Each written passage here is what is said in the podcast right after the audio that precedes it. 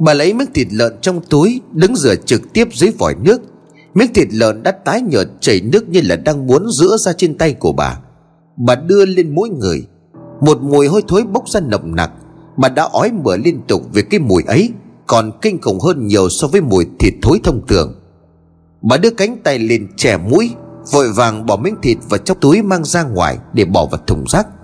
Bà nghĩ thầm, đầu óc của mình dạo này chán quá. Tại sao bà có thể nhầm lẫn như vậy? Nhưng rõ ràng sáng nay, Miếng thịt bà bỏ vào trong là miếng thịt mới, Không phải là miếng thịt đã xử lý, Bằng một thứ bột mang tên là xăm phết. Một thứ bột kỳ lạ, Thật ra không có gì kỳ lạ hay là bí ẩn cả, Mà chúng được bán nhan nhàn trên thị trường, Gần như các sạp thịt cá lớn ở thành phố Nào cũng biết. Nhưng mà họ có dùng hay không Thì không ai biết. Chỉ cần tầm một lượng bột nhỏ, Trong tích tắc miếng thịt hôi thối Tái nhợt sẽ có màu tươi như là mới giết mổ, Rồi nhặng không còn bu. Thứ hóa chất ấy cũng có thể biến đổi từ thịt lợn xề, Lợn chết thành thịt bò, Thịt trâu gác bếp. Đến khi tán ra bại sản ra chợ bán thịt, Bà mới hiểu sâu hơn về cái thứ bột này. Bà hiểu tại sao Khanh lại có thể đổ cho bà với giá rẻ đến 15% như vậy. Chính vì lợi nhuận, bà đã bất chấp lời khuyên can của ông Hoàng khi mà nghi ngờ về chất lượng thịt mà Khanh đã đổ cho quán thịt nướng. Đến giờ bà biết những miếng thịt ế hồi chiều, Khanh thu về tầm có một thứ bột kia. Sáng mai số thịt ấy sẽ đổ lại cho các quán cơm quán nhậu. Tất nhiên là giá rẻ hơn rất nhiều so với thứ thịt tươi nóng vừa thịt. Bà biết những hóa chất ấy khi ngấm vào cơ thể không chết ngay, Nhưng mà lâu dần âm ỉ sinh ra bệnh tật. Chết dần chết mòn là điều chắc chắn. Để tôi yêu hóa lợi nhuận cho nên bà đã nhắm mắt để làm tất cả, Để tự ngụy biện với lương tâm. Tất cả xã hội đều làm như vậy, Đều ngấm ngầm đầu độc nhau. Cho nên mình làm như vậy, Có chết ai đâu. Bà mang túi thịt thối bỏ vào trong thùng rác phía đầu ngõ, Đưa tay lên mũi người bà khẽ dùng mình, Vì cái mùi hôi thối nồng nặc vương lại. Gương mặt của bà bần thần nhìn về phía con phố dài heo hút vắng lạnh. Giờ này hàng quán đã đóng cửa, Có muốn không mua được gì. Tối nay cho mẹ con của bà chỉ còn rau Và mấy trái cà chua. Bà buông tiếng thở dài định quay trở lại phòng. Vừa quay đi, Bà có cảm giác như có một ai đó đang theo dõi mình. Một cảm giác rất khó giải thích, Dần dần sống lưng. Bà bước vội như chạy vào trong phòng. Bà có cảm giác như có người đang theo đuổi mình Và đóng cửa lại. Dựa lưng vào ngay cửa phòng để thở gấp. Bà đối mặt nhìn Phong ngồi im lặng vô hồn như một pho tượng. Chúng ta không trốn được đâu mẹ ạ. Bà đưa tay lên như để chấn an sự sợ hãi của mình. Nhưng mà khi nghe Phong nói như vậy Bà lại càng run rẩy hơn nữa. Con, con nói gì hả Phong? Mẹ con và cả lão ta nữa Cô ấy sẽ bắt hết Đến lúc chấm hết thật rồi. Đôi dòng nước mắt của Phong lăn xuống Trên khuôn mặt vô hồn. Bà Vân ôm khuôn mặt ấy ghi chặt vào trong tay của mình khóc nức nở. Nước mắt của bà ướt đẫm khuôn mặt của Phong con đừng sợ có mẹ đây rồi. Bà Vân tuy nói như vậy để chấn an Phong, Nhưng trong lòng của bà đầy dẫy sự lo âu Ngột ngang trầm mối. Bữa cơm tối đạm bạc của hai mẹ con nhanh chóng trôi qua. Thưa dọn giường chiếu cho con xong, Bà Vân đi vào trong phòng tắm rửa thay đồ. Trong phòng có một chiếc giường cho nên bà nhường cho Phong nằm trên. Bà Vân trải chiếc chiếu nằm ở dưới sàn sau một ngày làm việc mệt mỏi. Với đủ thứ chuyện phải lo nghĩ. Giờ dãy phòng bên chắc đã yên giấc từ lâu. Dãy trọ xa trung tâm rất yên tĩnh. Giữa đêm khuya một cử động thôi cũng có thể cảm nhận được. Tuy rất là mệt mỏi, Nhưng bà Vân cố du mình vào trong giấc ngủ, nhưng không sao có thể chập mắt.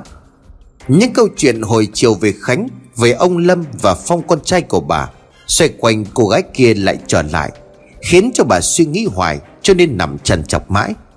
Sau buổi sáng kỳ lạ, bà bắt gặp ở nhà khanh thì cô gái lang thang ở ngoài chợ đã biến đi đâu mất không ai rõ. Bà không mảy may quan tâm đến sự biến mất hoàn toàn của một con người, không để lại một dấu vết nào. Khi nghĩ đây không phải là chuyện của bà. Nhưng mà ở thời điểm ấy, Đã có nhiều lời dâm gian bàn tán, Cũng nhanh chóng chìm nghỉm và quên lãng, Vì người ta còn phải lo lắng nhiều chuyện khác. Ai hơi đầu để bàn tán mãi về hành tung của một cô gái bị điên Ăn xin cầu bơ cầu bất Ở đầu đường xó chợ nay đây mai đó, Riêng bà sẽ có thể quên được Bởi những tai họa dồn dập xảy đến với gia đình của bà. Sau những ngày cô gái đột ngột biến mất, Bà Vân nằm miên man suy nghĩ đã có tiếng gà gáy. Với tay lấy chiếc điện thoại đã gần 2 giờ sáng, Hơn 3 tiếng nữa bà phải đến nhà Khanh để lấy thịt mang ra chợ.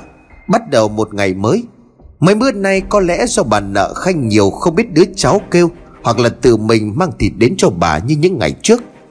Bà cần tự đến lấy Thái độ của Khanh bây giờ lạnh nhạt hơn xưa. Có chăng chỉ là những lời dụ dỗ gạ gẫm cợt nhà với bà? 5 giờ sáng, Nghĩ đến việc một mình đi qua rặng tre đến nhà của Khanh, Bà đã dùng mình ớn lạnh xương sống. Trong lòng của bà gườn gợn một nỗi sợ hữu hình. Chính là Khanh, Không may chỉ có một mình Khanh với bà Ở trong ngôi nhà vắng vẻ, Tận cuối con đường đó, Nơi gần mặt hồ. Cơn thú tính của Khanh nổi lên giờ trò. Chỉ nghĩ đến đó thôi, Bà đã dùng mình không dám tưởng tượng tiếp. Đó là lý do bà đến nhà Khanh một mình duy nhất là gần 3 năm về trước. Nhưng lần sau đó, bà đều đi cùng người này, người nọ Đến gặp Khanh ở chốn đông người. Có lẽ gã biết, Phong lúc nào cũng đều nằm trong phòng, Cho nên ngần ngại chưa lần nào theo bà về đây. Bà Vân mơ màng chìm dần vào trong giấc ngủ. Trong giấc mơ đưa bà điều khiển chiếc xe máy trở lại con đường đi qua rặng tre. Âm u mà tối sẽ đến nhà của Khanh. Phía trước bà một người con gái mặc đồ áo trắng Tóc rủ xuống hai vai từ từ tiến lại phía bà. Bà hốt hoảng định quay đầu xe bỏ chạy Nhưng cô gái ấy đã đứng chắn ngay trước mặt của bà. Đôi mắt sâu hoắm trên khuôn mặt xương thịt chóc ra đỏ hòn. Phía dưới thân thể những chiếc xương sườn đã bị róc hết thịt xuống đến tận chân. Hai cánh tay cũng vậy. Hãy trả lại thịt cho tôi. Không, không. Tôi, tôi không lấy gì của cô cả. Bà liền hét lên sợ hãi. Quán thịt nướng ven đồi Tất cả da thịt tôi để ở lại đó. Các người đã ăn đồng loại của mình đấy có biết không hả?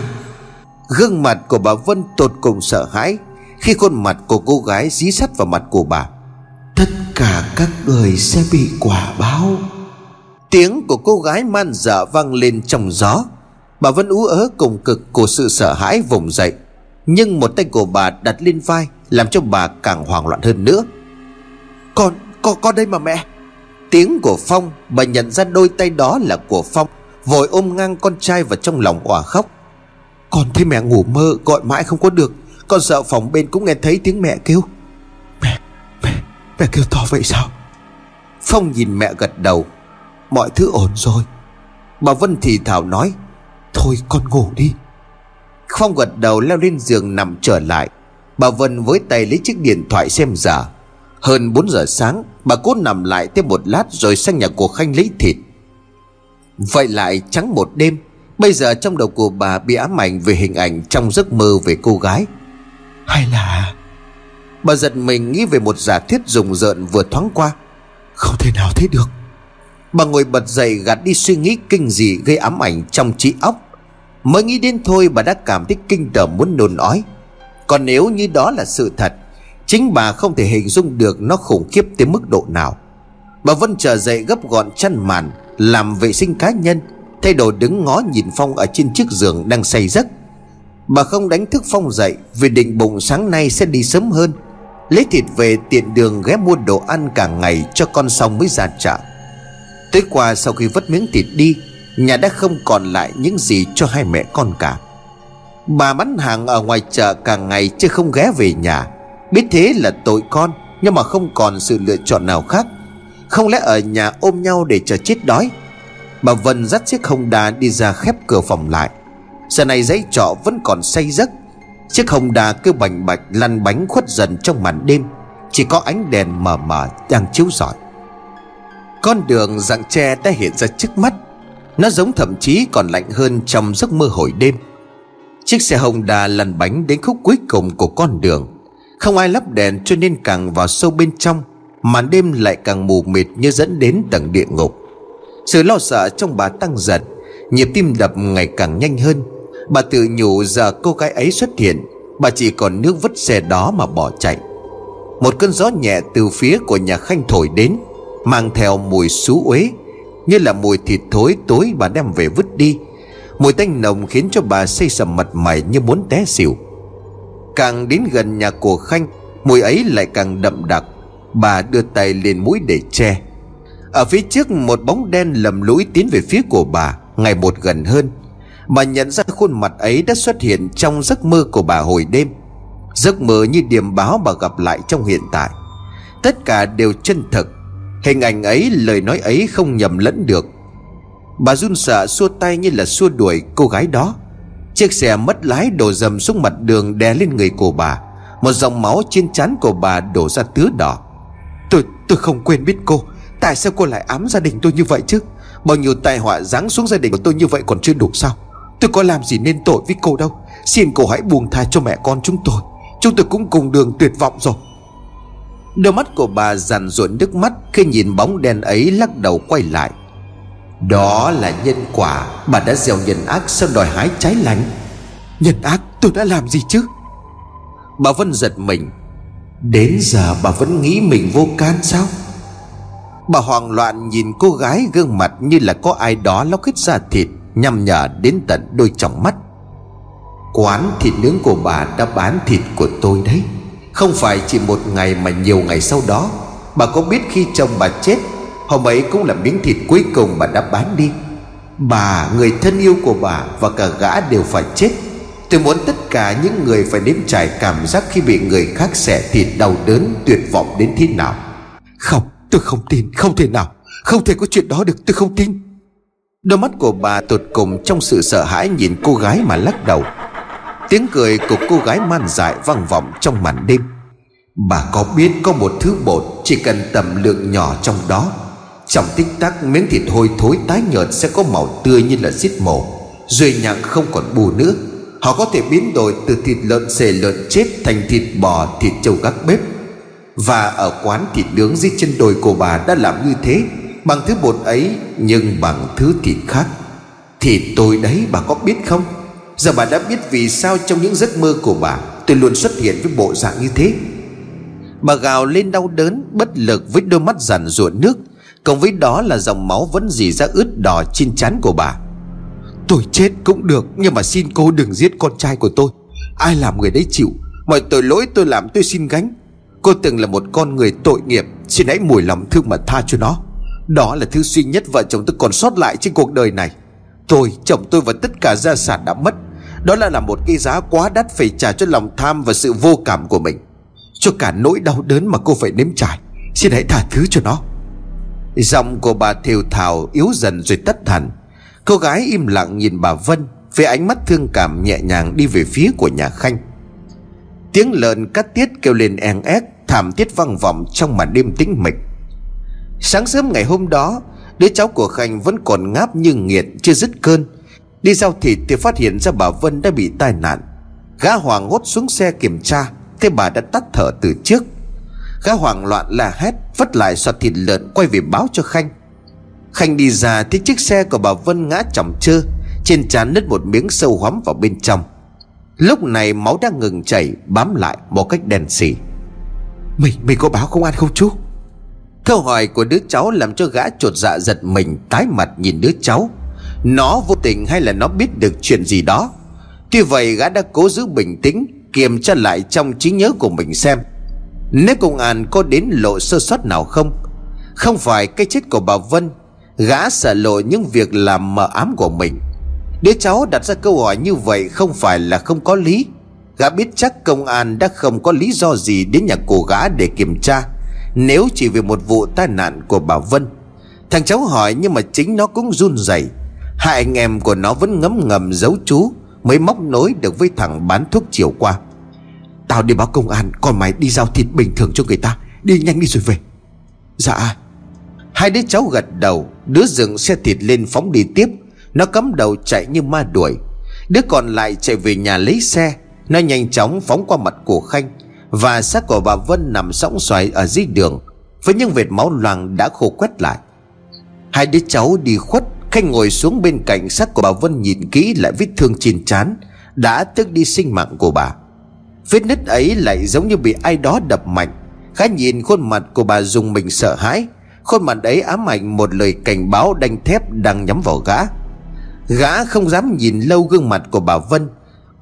Quay về phía ngôi nhà lớn đèn đóm sáng trăng đang dọi bóng xuống mặt hồ. Bây giờ trong lòng của gã đang bồn chồn tự hỏi.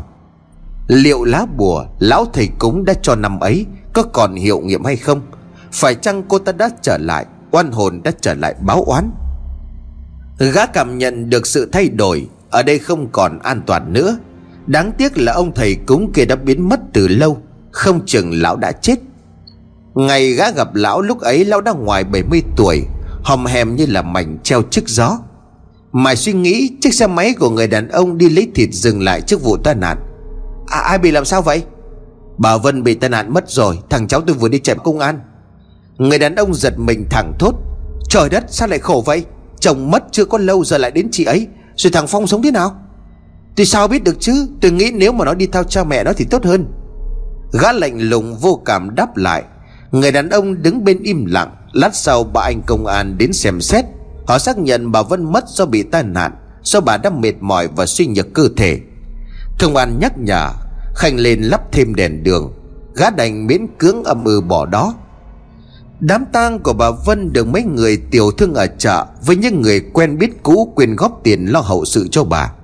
Họ chôn cất bà Vân nằm bên cạnh của ông Hoàng. Đám tang diễn ra nhanh chóng, Thê lương trong buổi chiều ảm đạm. Những người đi đưa tiến bà Vân, Ai cũng ngậm ngùi cho số phận của Phong. Họ không biết quãng đời về sau Phong sẽ sinh sống thế nào với đôi chân bại liệt. Riêng Khanh đứng giữa đám tang, Gã không những không cảm thông chia sẻ, Còn đậm mồm buông ra những lời cay nghiệt. Để lại mảnh đất ở giữa ngôi mộ của ông Hoàng Bảo Vân Để dành cho cái thằng Phong. Nhiều người biết chuyện nghĩ Gã tích số tiền 30 triệu Bảo Vân vẫn còn nợ. Đến giờ gã không biết tính sổ với ai, cho nên nguyền rủa như vậy cho bỏ tức. Có những người đứng trong đám tang chiều ấy, Nhìn Khanh không khỏi ngao ngán. Có lên tiếng đôi cò với gã đồ tể thô bỉ này. Nhưng không giải quyết được gì. Họ đành im đi cho qua chuyện. Nhiều người trong số đó không khỏi tiếc nuối cho một gia đình Từng là niềm ngưỡng mộ của biết bao nhiêu người. Không hiểu tại sao lại sụp đổ, Lụi tàn nhanh đến thế. Họ tiếc cho ông Hoàng hiền lành, Tiếc cho bà Vân tháo vắt nhanh nhẹn. Một gia đình đã hết phúc. Lo việc hậu sự cho bà Vân xong, Người cậu ở Lạng Sơn đưa cháu mình trở về trên ấy để cưu mang Trong những năm tháng còn lại. Kể từ ngày bà Vân mất Cây hồ nước ấy lại đổi màu nhiều hơn. Màu của máu của ai oán giận dữ, Ngôi nhà của bà Vân này đã hoang tàn thực sự. Con đường che dẫn vào nhà Khanh được gã miễn cưỡng lắp thêm đèn đường. Nhưng vì bản tính ki bo, Cho nên một khúc đường dài như vậy, Gã chỉ lắp duy nhất một bóng đèn dây đốt. Mỗi khi bóng đêm buông xuống, Khiến cho con đường ấy lại càng trở thêm ma mị. Từ ngày bà Vân bị tai nạn mất trên quãng đường ấy những mối hàng lấy thịt của gã lần lượt kiếm cớ rồi từ chối. Ít lấy hàng, việc làm ăn ngày càng khó khăn, Không còn thuận lợi như trước. Họ sợ đi qua những con đường âm u, giận lạnh đầy những oan hồn vất vưởng vào những buổi sáng sớm.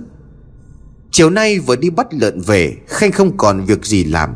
Gã đi ra bờ hồ ngồi nhìn phía bên kia của nhà bà Vân. Gió dưới nước mặt hồ thổi lên điều hưu mắt lạnh.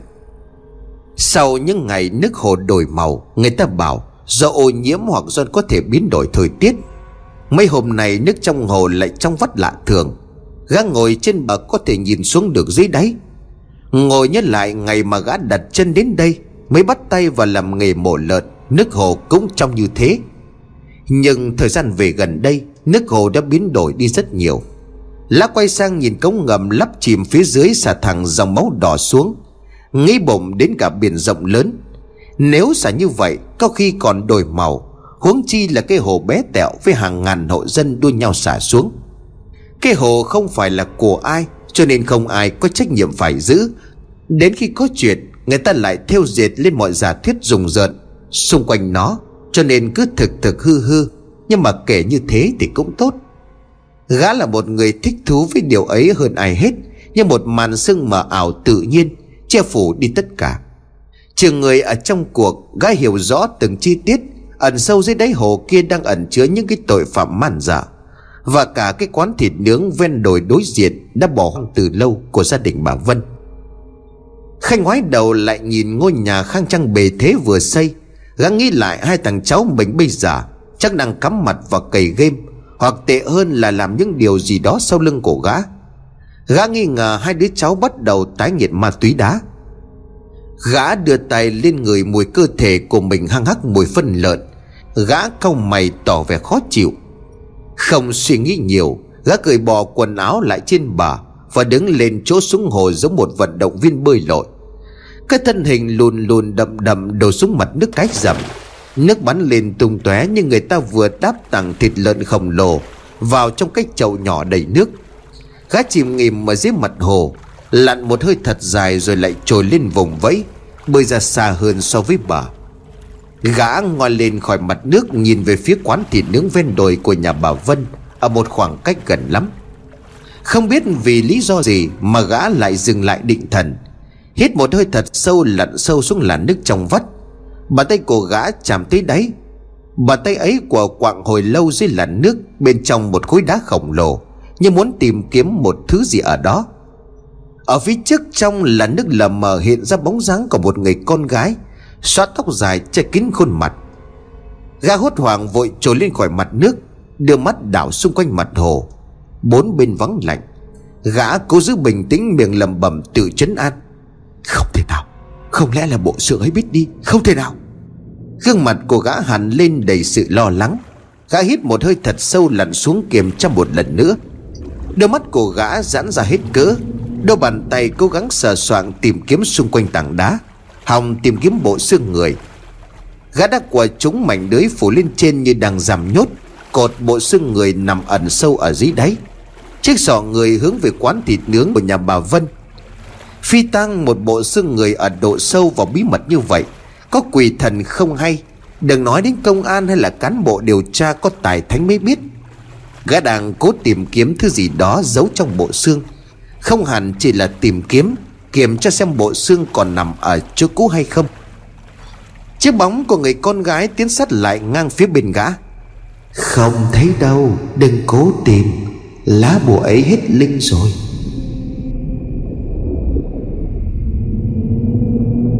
Gã giật mình hốt hoảng Một bàn tay bịt miệng ôm đầu gã chỉ thật chặt. Gã vùng vẫy giấy đạp ở dưới lòng hồ Khiến cho bộ xương phía dưới bị rút tung ra khỏi mảnh lưới Chiếc sọ người rẻ xương Cuốn theo dòng nước lăn tự do mỗi thứ một nơi. Trong là nước trong vắt Khuôn mặt ấy ghi sát lại mặt của gã. Thịt trên khuôn mặt nhăm nhở Bị lóc đến tận xương Chỉ còn hai tròng mắt. Cách lọc ấy làm cho người ta liên tưởng đến việc lọc thủ lợn. Ông sợ sao? Gã run sợ tột độ Và cố gắng vùng vẫy thoát khỏi đôi bàn tay ấy. Không, không thể nào. Cô chết lâu rồi cơ mà Phải, tôi chết từ đêm đó. Nhưng linh hồn của tôi mới thoát ra khỏi được lá bùa. Ông đã ghim vào đó Ông thật tàn ác với những người sống Nhưng với những người đã chết Ông cũng chẳng buông tha. Tôi, tôi, tôi biết lỗi của mình rồi. Xin hãy buông tha cho tôi. Gã cố gắng quấy đạp trong sự tuyệt vọng. Tha Được tôi sẽ không xìm chết ông ở đây. Bởi làm như vậy thì quá nhẹ nhàng với ông. Nhưng tôi muốn ông có chung một kết cục như tôi sẽ bị người ta lóc thịt lột ra Còn phần xương thịt dư sẽ bị ném xuống đáy hồ này, Làm mồi cho cá nó dĩa Tiếng nói kèm theo nụ cười văng vẳng ở bên tay cổ Khanh. Đôi bàn tay ấy buông Khanh ra, Kèm theo một chàng cười đầy gây sợ. Đầu của Khanh nổi lên khỏi mặt nước, Ông hốt hoảng nhìn xung quanh Cô hết sức bơi một mạch vào trong bờ, Không dám ngoái cổ lại nhìn. Gã lóc ngóp bò lên mép bờ, Thân hình đổ dạp xuống đất nằm bất động ở đó, Nước trong khóe miệng trào ra. Vừa lúc ấy, thằng cháu ở trong nhà chạy ra gọi to và tìm kiếm. Chú Khanh, có bà Huệ đến tìm. Nó hốt hoảng khi nhìn thấy gã đang nằm nửa trên bờ, nửa ở dưới nước. Nó vội lao ra dùng hết sức bình sinh kéo gã lên. Nhưng cái thân hình xì ke như là cây gậy, Làm sao có thể lôi được chú béo ục ịch như là con trâu trưng lên khỏi bờ. Nó đưa tay lên mũi khanh xem còn thở không. Nó la hét chạy vội vào trong nhà. Bà Huệ và thằng anh nó lại chạy ra. Hai thằng với sự phụ giúp của bà Huệ Mới dìu được xác của Khanh vào trong nhà. Hai đứa vẫn được Khanh lên giường thở hồng hộc như muốn đứt hơi. Hai thằng nghiện cộng lại chưa chắc đã bằng số cân của Khanh. Thà như vậy là đúng rồi. Bà Huệ đứng nhìn Khanh dây lát không biết vì ái ngại hay là xấu hổ. Khi thấy thân hình béo mập chỉ phủ một chiếc quần đùi cho nên quay sang bảo hai thằng cháu. Hai đứa mày thay quần áo chăm sóc chỗ ấy cẩn thận. Đừng có mà xuống hồ tắm nữa. Dê hồ có ma đó, coi chừng chết oan. Trời đã sầm tối, Bà đi ra nhìn con lợn nhốt trong chiếc lồng sắt kêu ụt ịt ở ngoài sân. Buông tiếng thở dài mà lắc đầu. Mai lại phải lấy mối khác. Thôi tao về đây. Bà lên xe và phóng đi mất. Căn nhà rộng lớn đã lên đèn, Chỉ còn ba gã đàn ông. Khanh tuy thắt chết nhưng vẫn còn mê man nhưng chưa tỉnh. Tình hình sức khỏe của Thanh như vậy Ngày mai chắc chắn, Thậm chí là nhiều ngày nữa, Không thể mổ lợn để bỏ cho các mối. Hai cái thằng cháu nghiện Tuy ở đây mấy tháng tập tành mãi, Hai thằng mới cắt tiết được vài ba con lợn con. Mỗi khi chúng làm phải có gã đứng đó để chỉ dạy, Kêu gào tăng thêm lòng can đảm cho hai thằng ăn hại. Còn những việc mổ lợn ra thịt, Tuy chậm và lóng ngóng đã thạo việc hơn. Để chúng làm từ đầu đến cuối là không thể. Gã bị vậy, hai thằng cháu lại lấy thêm niềm vui như mở cờ ở trong bụng. Đỡ phải nghe những lời chửi bới sai bảo, cằn nhằn. Không phải thức khuya dậy sớm sống chung với những thứ xú uế, Luôn phải bốc mùi thối kinh khủng. Nhất là lại được tự do, thỏa mãn. Thứ mà gã luôn miệng nguyền rủa và ngăn cấm hai thằng bấy lâu. Bằng chứng là thằng chú nằm liệt giường. Hai thằng cháu đóng cửa phòng để thỏa mãn cơn nghiện của bọn chúng. Bữa đại tiệc ma túy đá sau những cơn thèm khát của hai đứa cháu đã bắt đầu. Về phần của Khanh Khanh tuy đổ gục như vậy chỉ hơi choáng một chút, Nhưng mà gã vẫn nhận thức được. Nhớ tất cả không quên bất kỳ một chi tiết nào dù là nhỏ nhất kể từ hồi chiều.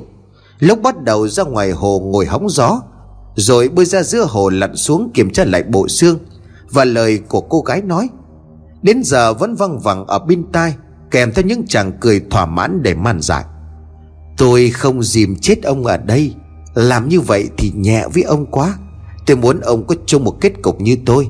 Sẽ người ta lóc thịt, Còn phần xương sẽ bị ném xuống đáy hồ, Làm mồi cho cá rìa. Và linh hồn của ông mãi mãi không bao giờ được siêu sinh. Ông nhớ đấy.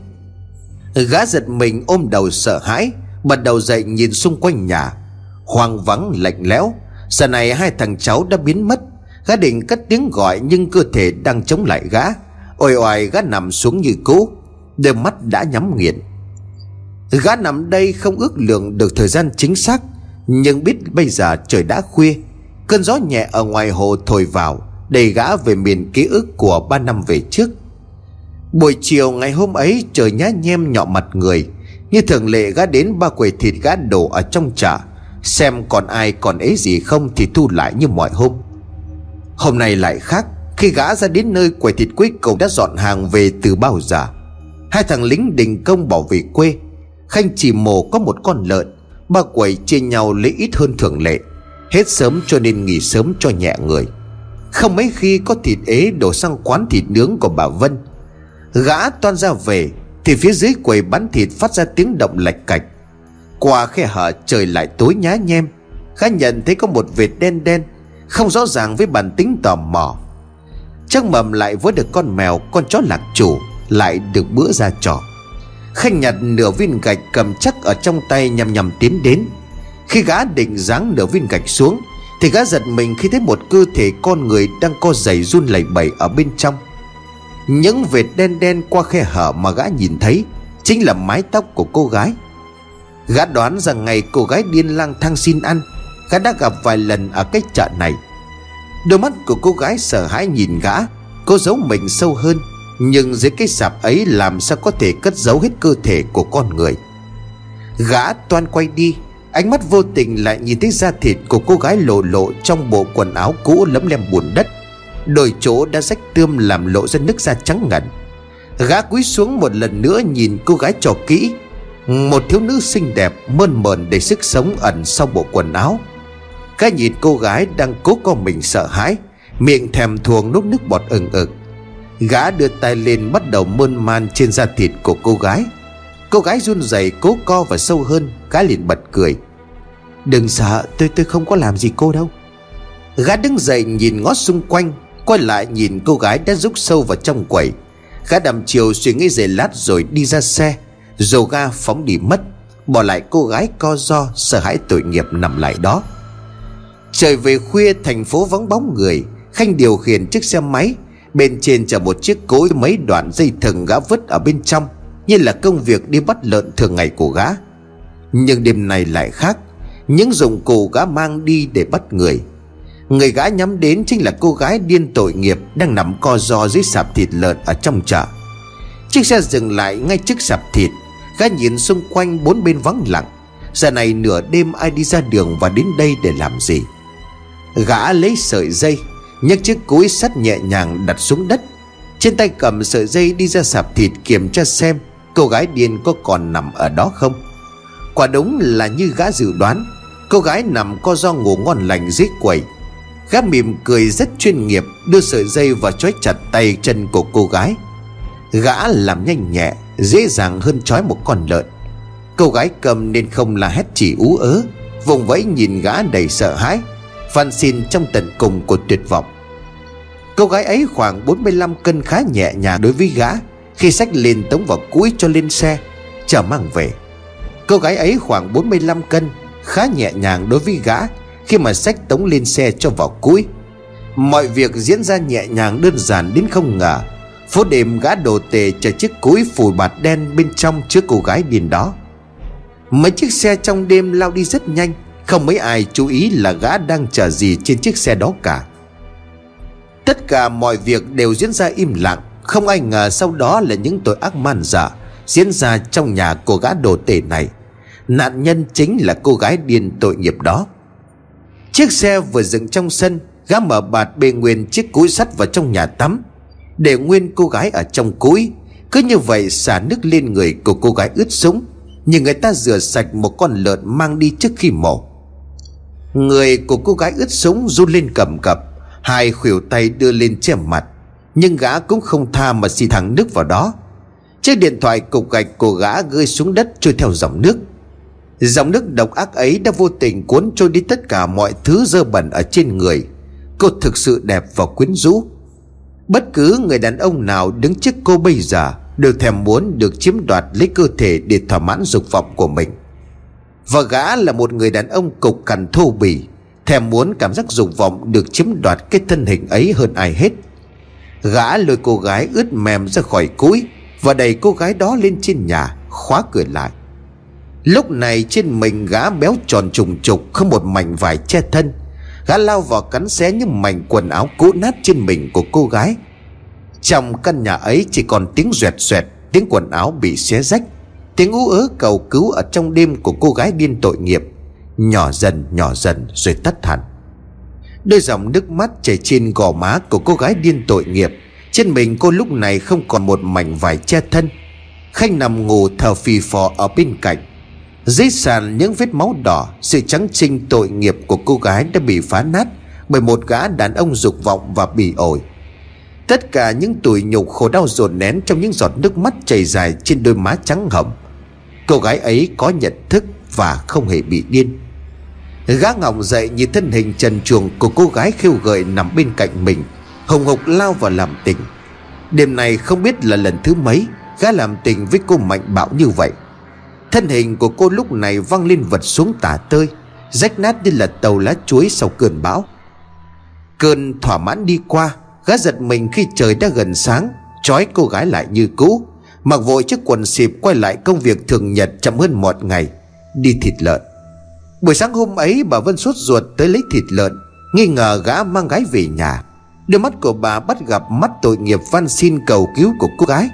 Nhưng mà sự rừng rưng vô cảm, Bà bỏ mặc cô gái trong sự đau đớn tột cùng Và ngoảnh mặt quay đi nơi khác. Liền ba ngày sau đó, Gã giam cầm và nuôi cô gái không khác gì một con vật trong nhà Để thỏa mãn thú tính của mình. Gang nghĩ không thịt lợn, Chỉ đóng cửa ở trong nhà uống rượu, Làm tình và bày đủ ra trò hành hạ Trên cơ thể của cô gái tội nghiệp Trong những cơn say. Sau ba ngày hành hạ liên tiếp, Cô gái ấy đã yếu đi nhiều. Trong cơn say, gã đổ rượu lên người, Lại tiếp tục hãm hiếp cô gái. Còn một chút sức tàn cuối cùng, Cô gái đã vùng lên chống cự yếu ớt trong tuyệt vọng. Khi cơn say cộng với thú tính nổi lên, Gã đã bóp cổ và đập đầu cô gái vào thành giường. Cú đập quá mạnh khiến cô gái bị bể sọ Và chết ngay tức khắc. Chết mà đôi mắt vẫn còn trợn lên tròng trắng. Rồi dòng máu từ khóe mắt đổ ra Trong tột cùng căm giận nguyền rủa chừng chừng nhìn gã. Gã bừng tình và hoàng sợ thực sự. Gã đã bắt giam, hãm hiếp và giết người. Bản án tử hình trước pháp luật gần như là chắc chắn. Điều tốt nhất nên cho cô ta biến mất như chưa từng tồn tại. Thật may cô ta không có ai thân thiết hay là giấy tờ tùy thân.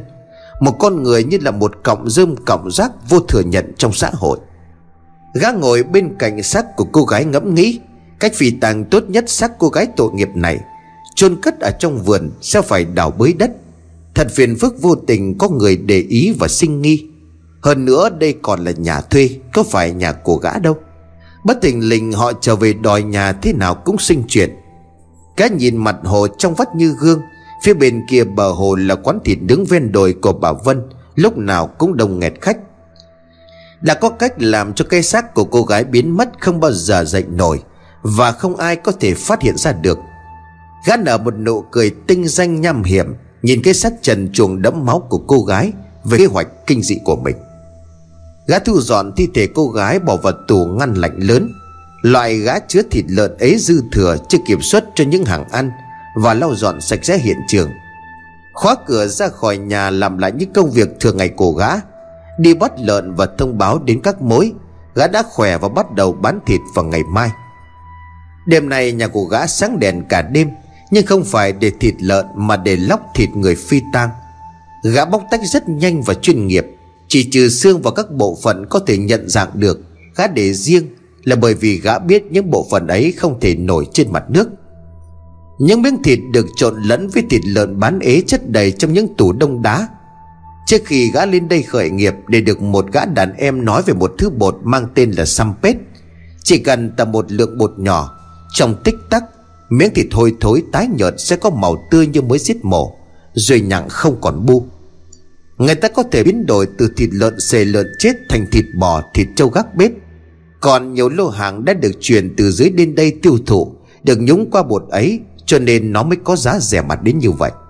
Và hôm nay trong ngăn tù này chứa thêm một thứ thịt khác Đã được tầm bột và trộn lẫn vào nhau. Gã đã để riêng và chỉ để bán dần cho quán thịt nướng ven đồi ở bên kia, Vì bà Vân sẵn sàng mua với giá rẻ, Không yêu cầu chất lượng hay mảy may thắc mắc. Những thứ còn lại của cô gái tội nghiệp đã được thu dọn trong tấm lưới sách. Gã đã lặn sâu xuống đáy hồ nơi có một tảng đá nguyên thủy khổng lồ, Hướng về quán thịt nướng cột lại đó. Gã sợ nếu mà hầy xuống, Mấy người đi bắt tôm bắt rắn, Vô tình mò được mọi chuyện sẽ vỡ lở. Cô gái đã biến mất một cách hoàn hảo Theo đúng ý của gã. Không còn một dấu vết nào dù là nhỏ nhất để lại. Cô gái mất đi không mấy người bận tâm. Thậm chí họ còn đồn đoán cô gái ấy được bên trung tâm đến đón. Họ mừng cho cô gái thoát khỏi những tháng ngày lang thang nơi đầu đường xó chợ. Không có tội ác nào không bị trừng phạt có điều chúng đến theo một cách khác nhau mà thôi. Ông Hoàng, chồng của bà Vân chết là một sự cảnh báo đầu tiên.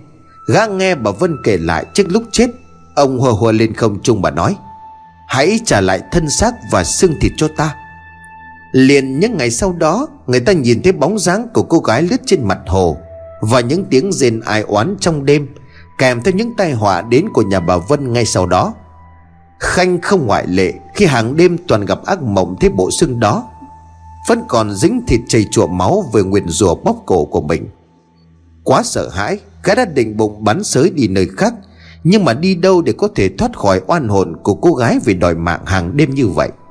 Đi đâu để thoát khỏi những tội ác man dợ của mình đã gây ra? Khanh nghĩ đến nhà bà Vân chính là những lời cảnh báo đanh thép, Hậu quả sớm muộn cũng sẽ đến với mình.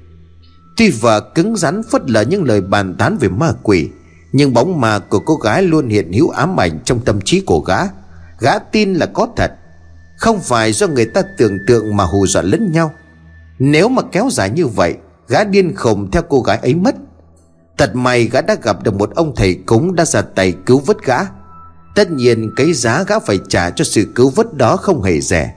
Lá bùa mà lão thầy cúng đưa cho và căn dặn phải giữ lá bùa bên hài cốt của cô gái. Khi lá bùa còn giam giữ cô ta mãi mãi quanh quẩn ở đó, Không thể nào siêu thoát và báo oán. Phải chăng lý do ấy, Mỗi lần cô gái lên cơn giận dữ, Nước hồ lại đục ngầu biến thành màu máu trong cơn vùng vẫy tuyệt vọng. Chiều nay khi mà gã lặn xuống kiểm tra bộ xương cô gái, Lá bùa đã biến mất. Giờ đây lời cảnh báo ấy lại văng vẳng vang lên trong trí óc của gã một cơn gió nhẹ từ mặt hồ thổi đến, Khiến chiếc rèm gờ màu trắng cuốn tung lên. Cô gái ấy đến sau cơn gió, Gương mặt thân hình thật ma quái gớm ghiếc. Chính gã đã tạo ra thân hình ấy. Một bộ xương người di động, Vừa mới lóc thịt vẫn còn đỏ hòn, Đi đến trước mặt cô gã. Gã nhìn bộ xương của cô gái đưa tay lên hơ hơ chỉ về phía của cô gái. Cô cô! Khuôn mặt nhăm nhở thịt ấy nhuận miệng cười, Một nụ cười ma mị. Ông đến ra đền tội duy đó. Không, không thể nào. Gã vùng vẫy yếu ớt trong tuyệt vọng. Một lưỡi dao bầu Chính là con dao mà gã hay dùng để cắt tiết lợn Đã cứa kề vào ít hầu của gã lướt nhẹ đi.